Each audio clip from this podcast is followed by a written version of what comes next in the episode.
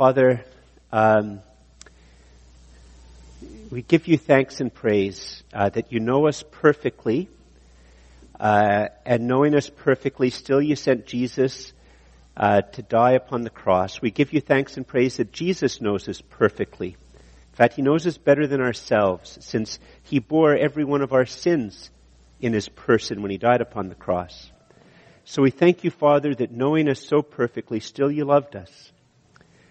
Uh, that we are your precious possession.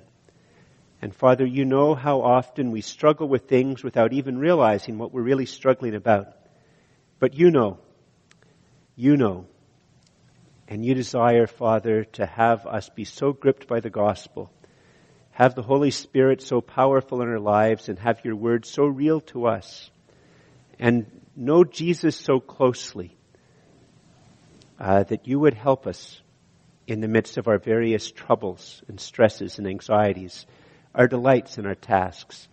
So we ask, Father, that your Holy Spirit would do a quiet but wonderful work in our midst this morning as we think upon your word. Uh, that we might be disciples of Jesus who are gripped by the gospel, learning to live day by day for your glory. And this we ask in the name of Jesus. Amen. Please be seated. So, uh, my wife would uh, tell you, she's a good wife. She doesn't normally go around saying things like this, but she would tell you that uh, it uh, continues to surprise her how clueless I can be. Um, even after many years of marriage, there are times she just goes like, "What were you thinking? Like, how could you do that?" And um, there's still times like that. Uh, when I was in my mid 30s, um, I was having um, some real problems in my life, uh, and some things in my life were sort of breaking down. And uh, so, at the age of 36, I think I was, maybe I was 37, I went to uh, into some counseling for the first time in my life. And after I'd been in counseling for a bit of a while, uh, one day the counselor said to me, uh, "George, has it ever struck you that you're a very anxious person?" And I was gobsmacked. Um, that's an old Irish expression for just being completely and utterly like like this, the deer in the headlights look. It had never dawned on me that I struggled with anxiety. 36, it never sort of struck me that I had lots of stress in my life and I struggled with anxiety. At 36, I've talked to lots of people who don't recognize stress in their lives and don't recognize their anxiety. So I, I, understand now that it's not exactly just a George cluelessness, that in fact many of us don't recognize when we're actually feeling a great deal of anxiety. The text that we're going to look at today actually has a profound comfort for those of us who uh, w- knowingly or unknowingly are living with stress and anxiety. So we're going to look at it. It's from Isaiah chapter 9, uh, verses 1 to 7 really we're going to, to look at primarily at verse 6, but it's, uh, it's worth it to look through all of the text to try to get just a bit of a sense about uh, how this text is this profound comfort for those of us who struggle with anxiety. Um, so he, here's where it is. Actually, just before um, before we look at the text, uh, there's this wonderful. Th- many of you know that I love this phrase from Winston Churchill. Uh, Winston Churchill was using it about Russia. Uh, I think he said it in 1939, uh, at the early, just before, it was uh, just after the Second World War had begun. And he referred to Russia in this term, and, and I don't know how true it is of Russia, uh, but I know that there's lots of things in life that this is a very, very helpful e- expression. And um, Christmas is the beginning of the answer to a riddle wrapped in a mystery inside an enigma. and uh, we're going to see that as we start to look at the text, that there's, uh, you know, just like in our own lives, a lot of times uh, in our own lives, to ourselves, we're often a riddle. How did I put it? How did he put it? A riddle wrapped in a mystery inside an enigma. And, uh, and the text has a riddle wrapped in a, in a, how do I put it? Wrapped in a mystery inside an enigma. And it's part of the thing which makes the text so interesting once you start to look at it. And here's how the text, now just in terms of uh, the literary flow of the text, right, because Isaiah is a book. And uh, so in the book, uh, it's all part of, uh, this text is all part of the same literary unit as the part we looked at last week uh, in Isaiah chapter 7 verse 14. Uh, and then in that text, some of you might remember, it's the great text where there's this prophecy that a virgin shall give birth to a child, and they'll name this child Emmanuel, God with us. And um, I didn't mention this last week, but it, it literally means God with us. If you look at the Hebrew, the word Emmanuel, the last little bit El, is the word that only refers to God. It's not the generic word for God. It's, it's one of the two uh, Old Testament words, especially in Isaiah, that refers to the God of Israel. And, and it's, so literally it's saying that this, a virgin will give birth to a child, and this child is actually God with us. And so this text that we're looking at today is part of the same literary unit. It does all sorts of things in this whole literary unit. But the part just before this is, uh, is God talking uh, to Israel, or the prophet talking to Israel about how uh, it's, it's, talking about Israel going through a very, very, very dark time, a very, very heavy and dark time, and um, um, you know sometimes we don't like the image of dark, but it's a it's a good image. Uh, last night, uh, my wife had gone to bed just a few minutes before me, and she very appropriately turned the lights out. So I, I come into the room and I'm turning the lights off as I go and I, I come into the room and it's dark and um, it's Christmas on Wednesday in case you didn't know. Um, and so we have a whole pile of Christmas presents in our bedroom, uh, unwrapped yet, but still piles of Christmas presents. So I come in from the bright light into the darkness and I, I go to go to the bathroom and of course I trip over a pile of Christmas presents that aren't usually there, but have been placed there, and I can't see them. And that's that's a very uh, powerful image, isn't it? That uh, when we're very very confused about things, when we can't understand things, that it's a, a good word to understand that we're in a time of darkness. And so, just before this, they're describing a time of darkness uh, in the, in the life of Israel, and now. Uh, the prophet begins to this final sort of bit for the literary unit in the book of Isaiah. And here's how it goes. Uh, but there will be no gloom for her who was in anguish. In the former time, he, that's referring to God, brought into contempt the land of Zebulun and the land of Naphtali. But in the latter time, he has made glorious the way of the sea, the land beyond the Jordan, Galilee of the nations. The people who walked in darkness have seen a great light. Those who dwelt in a land of deep darkness, on them has light shone. Now, just sort of uh, pause about here. Remember, I said that there's a, a, a whole range, like the uh, people, the Jewish people who were reading this at the time, they wouldn't have understood a lot of what was going on. One of the reasons, probably, that Isaiah was recognized as a prophet by the ancient Jews is that so many of his more immediate prophecies actually came to pass. But for those who are reading this a little bit later, and then maybe for those of us, those Jewish people who are, reading this uh, in the uh, in the in the about 50 years or 30 or 40 years after he died, this would have been a very very puzzling part of the text, because as we talked about a little bit last week, one of Isaiah's astonishing prophecies in the year 735 or 734 BC was that the Assyrian nation was going to invade and destroy Syria, and, and the Assyrian nation was going to inv- invade the northern part of the Jewish kingdom because the there were two Jewish kingdoms, Israel and Judah, and that the Assyrians were going to come in and they were going to completely and utterly annihilate the nation. And that prophecy came true. In fact, by the year 670, 670 BC, there had been, because Assyria was a very, very, very cruel empire, and part of its cruelty uh, was that they would take large parts of the population and they would have them go on forced marches great distances and relocate them very, very far away from their homeland. And they would take another part of their conquered people and put them on a forced march into where, like it was a bit of a, you know, they take some from here to go there and they take some from here to go there and they'd move them all around. It was a way to break up people's ancient connections with tribes and kings and with the land, uh, to create a type of a, of a disconnected humanity that was very easy for them to oppress. And so uh, what happened is that by the year 670 BC, Isaiah's prophecy came to fulfillment. That the ten and a half tribes that made up the northern kingdom of Israel, they've been completely and utterly lost from history. Every single, as I shared last week, every single Jewish person you know is descended from one of the two and a half tribes uh, that were in the south, in Judah, because the northern Jewish people completely and utterly disappear from history. And so Isaiah in chapter 7 makes this prophecy that the northern kingdom is going to be completely and utterly destroyed.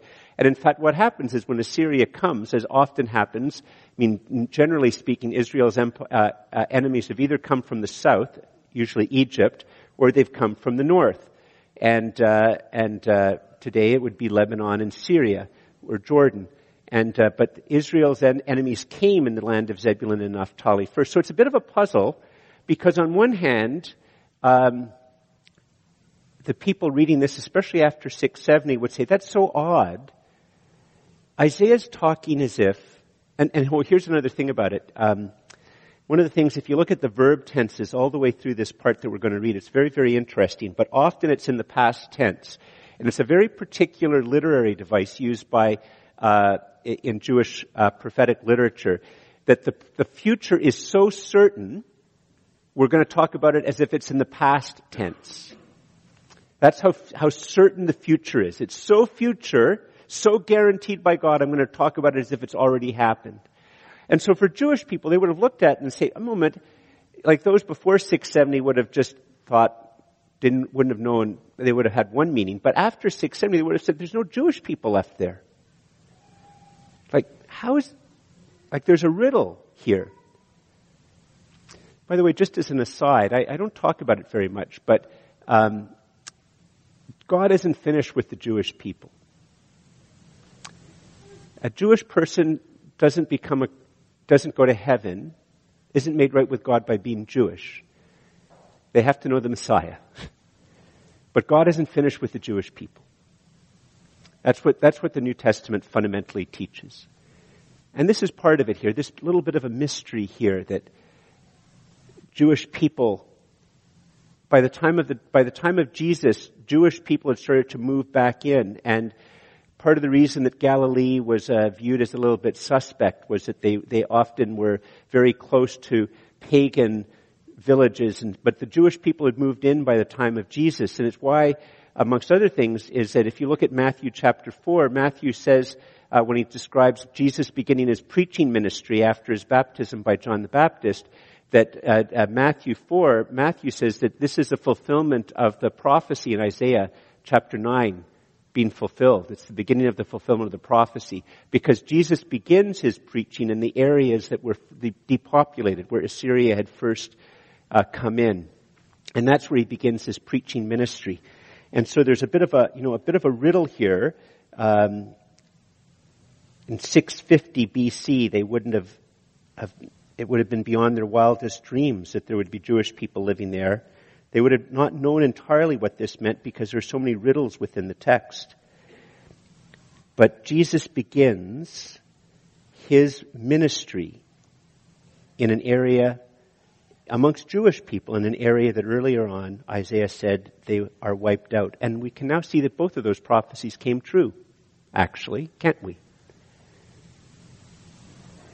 Then he moves to these very, very, very um, powerful images about what's going, what, what God is going to do in their midst. And it's uh, in, seen in verses 3 to 5. If you want to follow along with me. You have multiplied the nation, verse 3. You have increased its joy. They rejoice before you as with joy at the harvest, as they are glad when they divide the spoil. For the yoke of his burden, and the staff for his, his shoulder, the rod of his oppressor, you have broken as on the day of Midian. For every boot of the tramping warrior in the battle tumult, and every garment rolled in blood will be burned as fuel for the fire. Now, the, the, the, heart of these two images is this. There's a harvest image and there's a, ba- a battle image. Um, and at the heart of both of these images is this fundamental idea that, uh, like in the harvest uh, image, the image is that God is like a farmer, but God has tilled the land, God has watered the land, God has planted the seed, God has plucked out the weeds, uh, the harvest has come, it's God's harvest, and then God actually brings in the harvest, and then act, after all the work is done, He invites people to come and enjoy the harvest. But it's all done by Him. And in the battle image, and it's, it's, it's emphasized by this image of Midian, in the battle image, the image is that there's a great battle against Israel's enemies, against the people of God's enemies, and God defeats, does everything. He takes on the enemies. He defeats the enemies. They're completely and utterly defeated. And then people get to come in and enjoy the victory that he has accomplished. Those are the, the two images which are going on here. And if you're wondering a little bit about the, you know, the, the, the weapons and the bloody boots and all of that type, and the bloody clothes, um, I, some of you know I was in Israel in, in the last, uh, last little bit of October, and we began, I, I was part of a tour, um, and, uh, we spent, uh, the first couple of days around the Sea of Galilee. And uh, one day we were driving uh, from our hotel in Tiberias up to the Golan Heights. Uh, it was really interesting. I, I, really, it was really sort of neat. We got to actually go within 500 yards of the Syrian border, and we also, and we were two kilometers away from the Lebanese border. uh, we were able to see uh, in the distance uh, two villages, one controlled by, I think it was Al Qaeda, one controlled by Hezbollah, and uh, uh, our guide, who was just retired major. Uh, we had two guides at that point in time. We had a military, a former military major of the Northern Israeli Command, and he he talked about how sometimes you can come up there and you can see the two uh, the two villages fighting at each other and. Uh, he confessed that as an Israeli, on one hand, of course, he doesn't, he hates to see any bloodshed. On the other hand, he's glad that they're fighting each other because it means they're not attacking us.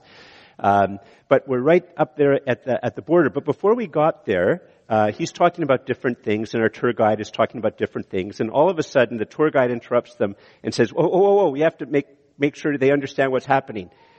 And uh, he smiles a big smile, and he said, "Okay, just in, in a few seconds, we're going to go over the mighty Jordan River." And uh, of course, it's really funny because the Jordan River is about the distance from that the end of that chair to the door. Like the Jordan, the Jordan's not, it's not very, the Jordan's not very wide. Like it's tiny. So some people say, well, what's the big deal about all the things in the Bible about the Jordan River and crossing it? And, and the guy, the, the, guy said, well, amongst other things, he said, uh, the, it's deep. I mean, people back then, a tall person was five foot tall. I mean, obviously there were people higher than tall, but most people are five foot tall. In, in, the, in the time of the Roman Empire, uh, most of the soldiers that were doing the fighting were five foot tall.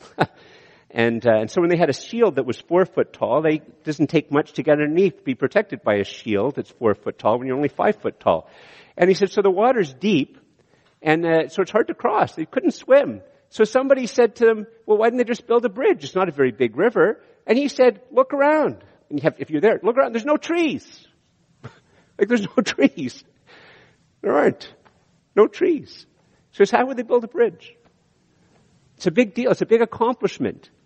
Even today, if you couldn't swim to get across a river that's higher than you and to bring all your family and your goods and everything like that and there's no trees. So this part of the, the text here about the, the burning of the clothes and the weapons, it's, it's something that especially Jewish people, they would have instantly understood. They're practical people. And, and here God has won a wonderful victory all the enemies destroyed. And God is God. And so, you know what? All these weapons of war, you don't need them anymore because God's won the battle. But you know what? They're really, really handy to heat the house. and they're really handy to cook on. Like, why waste it? You're not going to wear the clothes. It's all filled with blood and yuck. But it dries and you, you burn it. And you use it. It's a very, very, it's part of the spoils of the battle, which is being described here. And it's a very, very powerful image. Now, I, I have to confess that um, so, so, so, some of you, if some of you have been to our Christmas Eve seven o'clock service or a Christmas morning service, and one of the things I do at that, those services is, um, you know, even though I had all these kids, God, I, I didn't get that thing about being able to do good kids stories. Like that's somehow missing in me. So a few years ago, it was always a struggle. I have to do something at Christmas for the kids, you know. Just like it's like nothing, right? So a few years I discovered that there's many movies that you can get for either free or very little price. So our, my Christmas Eve sermon and Christmas morning sermon, I intersperse it. I talk for like four minutes. People are starting to go, kids are getting restless. I put on a movie. They all perk up. Then I go back to speaking for four minutes or five minutes. They all start to get restless or fall asleep. I put on a movie. So here's the thing. For those of you who are parents, I came across this spectacular Christmas mini movie called There's a Dragon at My Nativity. And it shows a dragon swallowing things and there's the stable, but beside the stable there's this huge dragon sort of drooling because it wants to eat the baby. And I'm trying to decide if I should show it. So I think I should. I think I'll just warn the parents that if you have kids it's going to be too scary, cover their eyes for this next three minute video because it's really cool. Uh, I think it's really cool, and if you come on Christmas Eve or Christmas morning, you'll get to see it. But but here's the thing. Here's the riddle. So you hear about there's this there's this there's just going to be this like the, the main images are all around this image of battle that all of you who are uh, oppressed and under the yoke of slavery, under the yoke of an oppressor, that yoke will be broken. All the people who have staves and rods that beat you on the shoulder and beat you on the back, this mighty warrior is going to come and he's going to take them all out of people's hands. He's going to break them and, and, and all of the enemies are all going to be defeated. So what is the image? What's this all leading us to? Is it going to be something like Godzilla? Is it going to be something like a mighty giant, way, way, way taller with unbelievably big muscles? Is it going to be something like a superhero who can fire things with his hands? Is it going to be something like a volcano? They would have seen massive storms. Is it going to be like a lightning storm, uh, you know, that somehow can, is like a person but can do things like, what's it going to be? And so it comes to the whole climax and it's a baby. That's the whole thing about the dragon in my nativity thing. That's why I think it could be a really cool thing. It's a baby. Like it's a baby? like it's a baby. All the enemies defeated. It's a baby. For to us a child is born, to us a son is given, and the government shall be upon his shoulder, and his name shall be called Wonderful Counselor, Mighty God, Everlasting Father, Prince of Peace.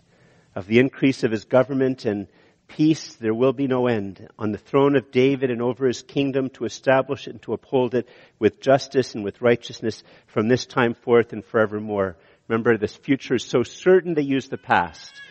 For the zeal of the Lord of hosts will do this. That's the, the part that I missed earlier about the, the Midian uh, image. Uh, we're going to be doing a series of, uh, we're going to go through all the book of Judges uh, in the new year, and uh, the, the Midian reference, some of you will remember the story once I start to tell it to you, uh, that, that, in the previous text. Um, because the, the, emphasis on the text is that God's going to do all of this. It's not going to be any way that any human being can think that they were responsible. And one of the wonderful stories in the book of Judges is the story of Gideon, right? So God raises up Gideon to deliver the people of Israel from uh, this terrible oppressor. So Gideon gathers a huge army, thousands, tens of thousands of people, and God says to Gideon, the army's too big. You can just imagine. I don't know if there's any military people here, but generally, you know, the army's too big is not normally what a general wants to hear. Like, normally they say, give me a bigger army. you know, send me 30,000 extra troops. Not, but God says to Gideon, the army's too big.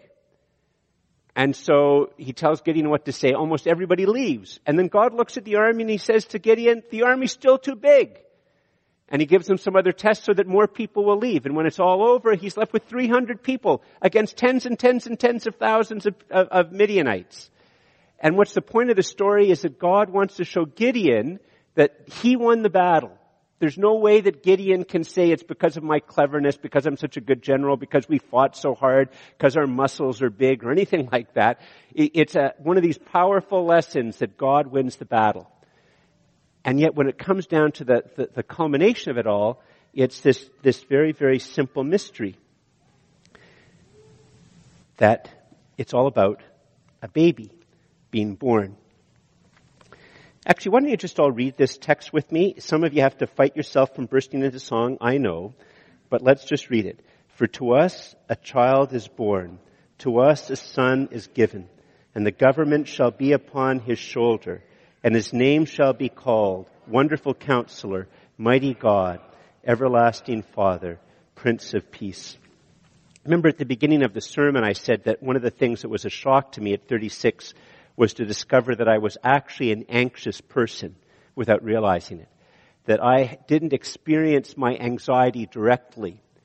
Uh, but because I found anxiety so unpleasant, and I found the stress so unpleasant, I either didn't recognize it or I did other types of things to mask my anxiety, to uh, dull my anxiety, to dull my stress, and it ends up leading to me acting out in ways that were further unhealthy, which of course create more anxiety, which create more covering it up and masking it and not experience it directly, which means more acting up, which makes you feel more, you know, it's a very, very terrible way to live.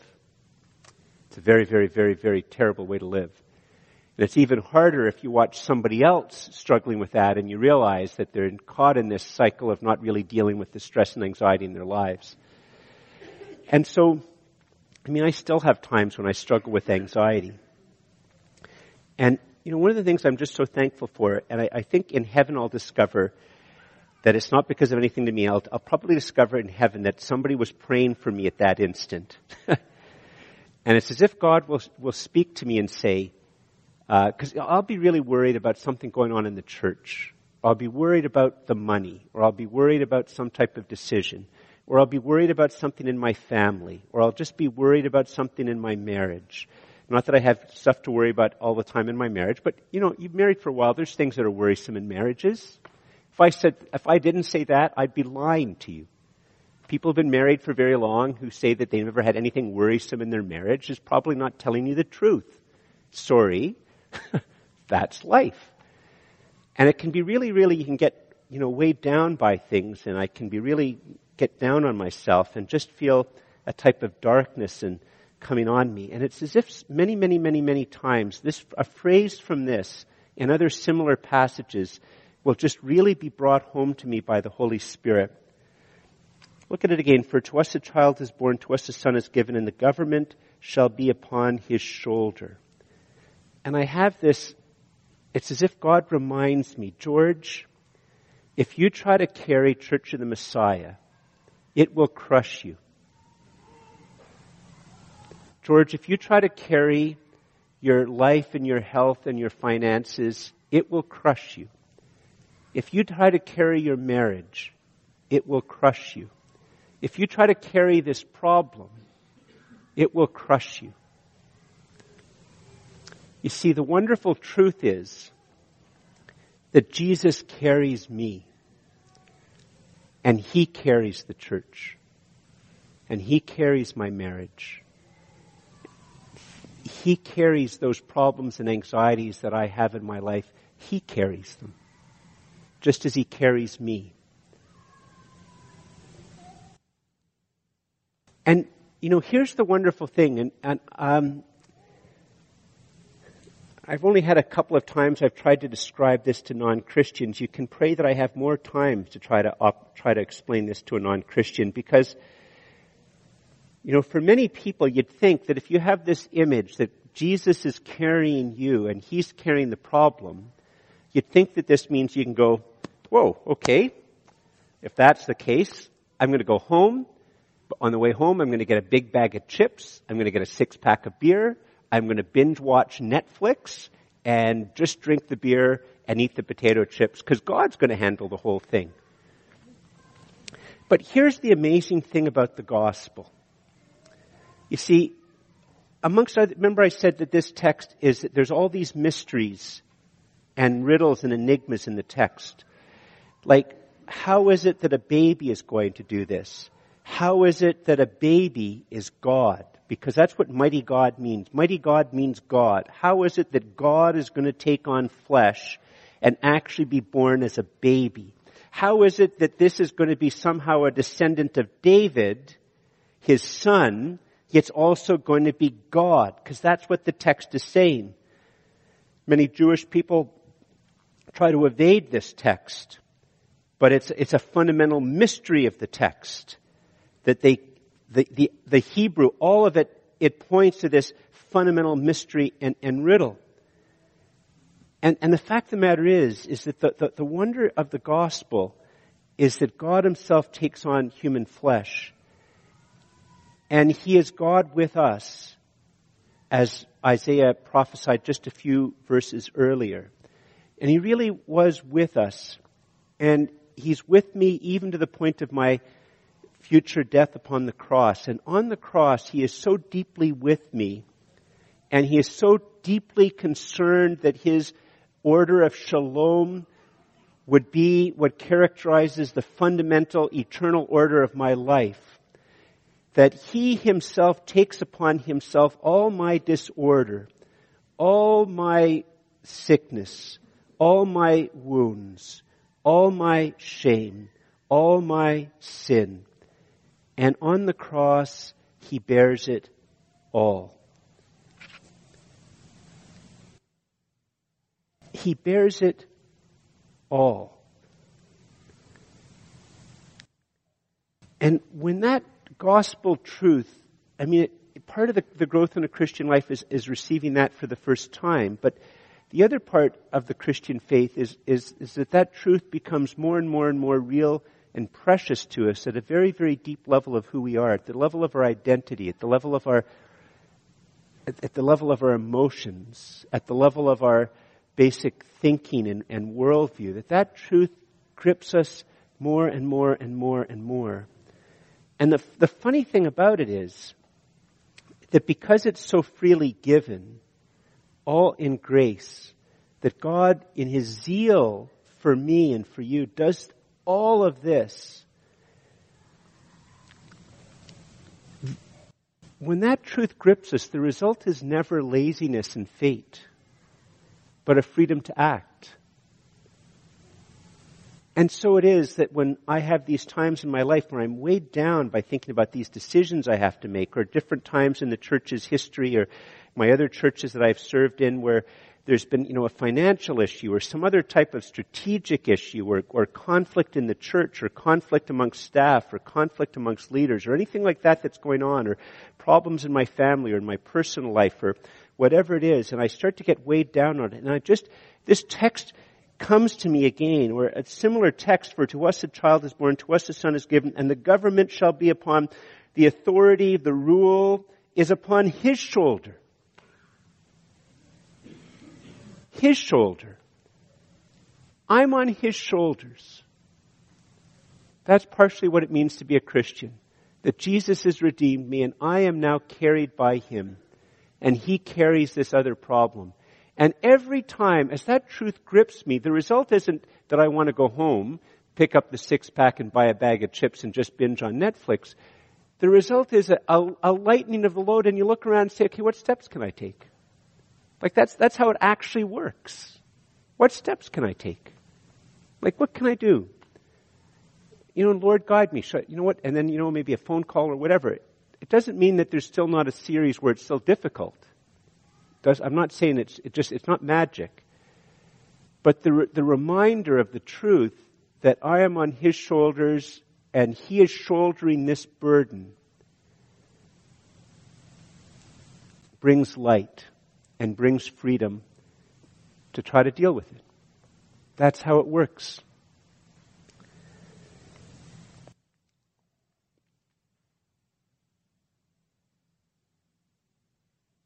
It, see, and that, that's, that's what's so wonderful about these other phrases as well, that we can just pray. And I'm just going to sort of close with these. Look at these phrases. For to us a child is born, to us a son is given and the government shall be upon his shoulder, and his name shall be called Wonderful Counselor, Mighty God, Everlasting Father, Prince of Peace. Wonderful Counselor means, in a sense, uh, not just a counsel, it, it, basically it's an idea of supernatural counsel. Um, many of us, I mean, every single one of us needs counsel. We need advice. And it means that of the very, very nature of Jesus is that he is wise. And he is both from outside of this world, he's eternal, he's transcendent, he's omnipotent, but at the same time, he was one who came and dwelt among us, who there is no trial or temptation that we have undergone that he has not undergone as well. And he knows the problems in our life far better than we know the problems of our life because he died for things that we're not even aware of that we were sinning when we did them. I mean, you know, for those of us who get a little bit older, I've, I've shared with it before, you, you don't maybe realize some of the ways you've sinned with your kids until they call you later on and they say, you know what you did, that was wrong. or maybe a coworker, or maybe one of your employees, or something like that, and they, they tell you later on, and you didn't at the time think it was wrong, you realize it was wrong. Even the things that we don't know of, Jesus knows those things about us, and so we can call out to Him for counsel. I mean, I, I actually don't really always know how it is that a person who doesn't, can't call out on Jesus for prayer and wisdom and advice, like how hard it must be to live without knowing that you can call on God, on Jesus who died for you, and ask for his wisdom. I know in heaven there'll be many, many, God will show me all the times I didn't listen to his advice. You know, pray for me. But he is wonderful counselor and he's mighty God. And this is something which has become an important part of my prayer life over the last 10 years in particular. Because one of the things that would cause me anxiety is I would think that these problems are really big, like bigger than this building, like bigger than the Rockies, and how on earth could I ever deal with them? and it was really hard for me to get my mind around. It was one of those that, until the scriptures started to come really home to me that however big my problem is, God is bigger than my problem. I mean, one of the things it's so easy for us to get despairing about our country. It's very easy to get despairing about the world. I just want to remind you, no matter how big Trudeau is, where the government is, where the opposition is, Jesus is bigger. No matter how big Brexit seems to be, no matter how big Trump or Pelosi seem to be, Jesus is bigger. He is bigger. He is bigger than every problem I face, and He is the mighty God. It's a warrior image. It portrays Jesus as the ruler who is both supernaturally and eternally, transcendently, yet immanently wise. And he is the one who is bigger than any obstacle. He is bigger than Satan. He is bigger than anything that we will face. And he is bigger and he is able and present and powerful and active and able to deal with it. And he's also the everlasting Father, the Prince of Peace. Everlasting Father here, it's not confusing the Trinity, it's an Old Testament word to describe the King the perfect king, the father that we wish we had. Maybe some of us have had such a perfect father, but the father that we wish that we had, who sees that it is his obligation to care and protect for his family. And God is described, the perfect king is one who described that he sees his people as his children and that he will do what he should do, not for his own glory, not for the furtherance of his empire, but to protect and care and nurture, provide for his people. And then this final thing which I'll end on, that he is the Prince of Peace. This is a very, very, very, very important analogy in my life and hopefully after I share with it with you as well.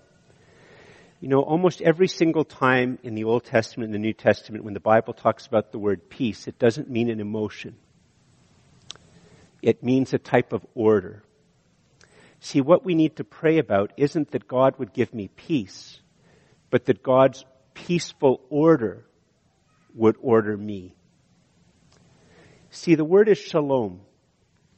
And the, the, the, basic idea of shalom, some of you have heard me share this before, is uh, it used to be, I don't know if they still do it anymore, they probably don't, but it used to be that you'd see mobiles, right? And a mobile is something with little sticks and, and, and pieces of string or, uh, or, um, you know, uh, fishing, uh, you know, whatever that fishing line. And at the end of the fish, the sticks, at the end of the fishing line, there would be some little object, a plane or an animal or something. And, and you could occasionally, back in the day, see these very, very elaborate mobiles which had lots of different sticks all going out in different directions. And, and the sticks and all, the whole mobile, if it's done really well, it can have different heavy things and, and small things. And if you have a small thing and a heavy thing, then the stick has to be balanced in a particular way. And then this balance has to be balanced with this, which has to be balanced with this. And if it's very, very well done, you can have a very, very complicated mobile so that the least little bit of breeze and it, and it just moves very, very, it just moves a tiny bit from the tiny breezes in the house. And if you just think of that type of mobile with some sticks this long and some sticks that long and, and some sticks where the, the cord right in the middle and somewhere it's right here at the end because you have a tiny, a big heavy thing and a tiny thing. And if you see that, you think that type of order, that's what shalom is. That's what shalom is.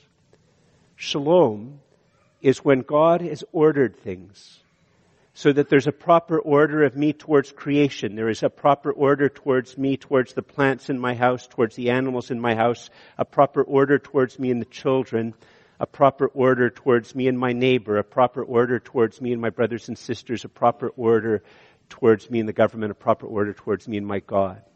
A proper order. An order of peace of balance, of harmony, of beauty.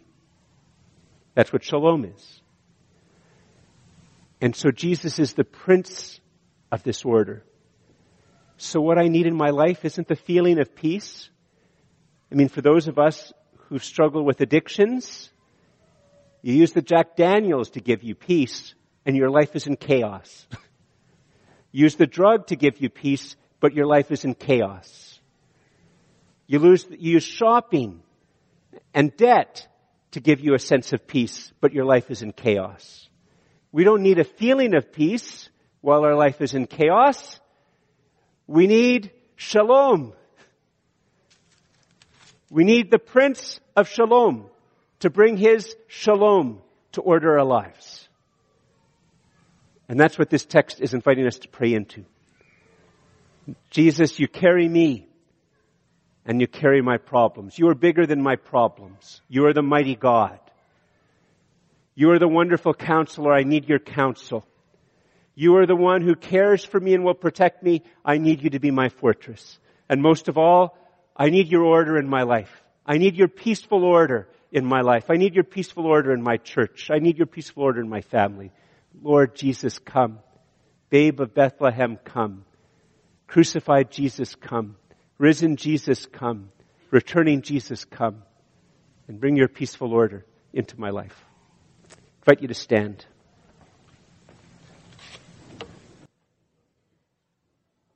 Let's bow our heads in prayer. Father, uh, you know those amongst us who struggle with addiction issues. You know, you know those of us who struggle with them. And we ask, Father, that uh, for each person here who struggles with that, that you would grip them with the gospel. And we ask, Father, that uh, you would grip them with the truth of this text. Uh, that they would not turn to that which addicts them to give them peace, but they would turn to you and know that you carry them and carry that problem that you would help them, Father, to experience their, uh, their anxieties and their stress, knowing that it will not unmake them because you have made them new in Jesus. And Father, you know those of us who are carrying big loads of stress right now. It's Christmas. Many of us have spent more than we can afford on gifts. And many of us have stressful times with families and, and travel and and just life. And Father, you know those of us who struggle with anxiety. And we ask, Father, that you would turn our hearts to Jesus at this time, that you would turn our hearts to be gripped by the gospel and know that Jesus carries each one here who carries these problems. And Father, so bring this truth, hope deep to them that they might walk towards their problems, seeking your counsel and wisdom to deal with them in a wise way, good for them and good for others that you might bring their shalom order, your shalom order, into their lives. And Father, there are some of us here who aren't struggling with anxiety or with addictions, and we ask, Father, that you would help us to be people of prayer, that you would help us to be men and women of prayer, that we might pray, Lord, for those who are burdened with stress and anxiety, burdened with cares of life, burdened with problems of addiction or alcoholism. Father, that if you have put us in a season where that is not what is on our, going on in us, that you might grant us the great gift of prayer for our brothers and sisters, for our neighbors, for our loved ones, that we might be a people of prayer. And in all things, Father, we ask that you would grip us with the truth of the gospel, that you would grip us with the truth that you came humbly as a baby and died humbly on the cross, that we might be your children by adoption and grace, that we might give ourselves to you, knowing you not, do not turn us away, and that you will save us. And all God's people said, Amen.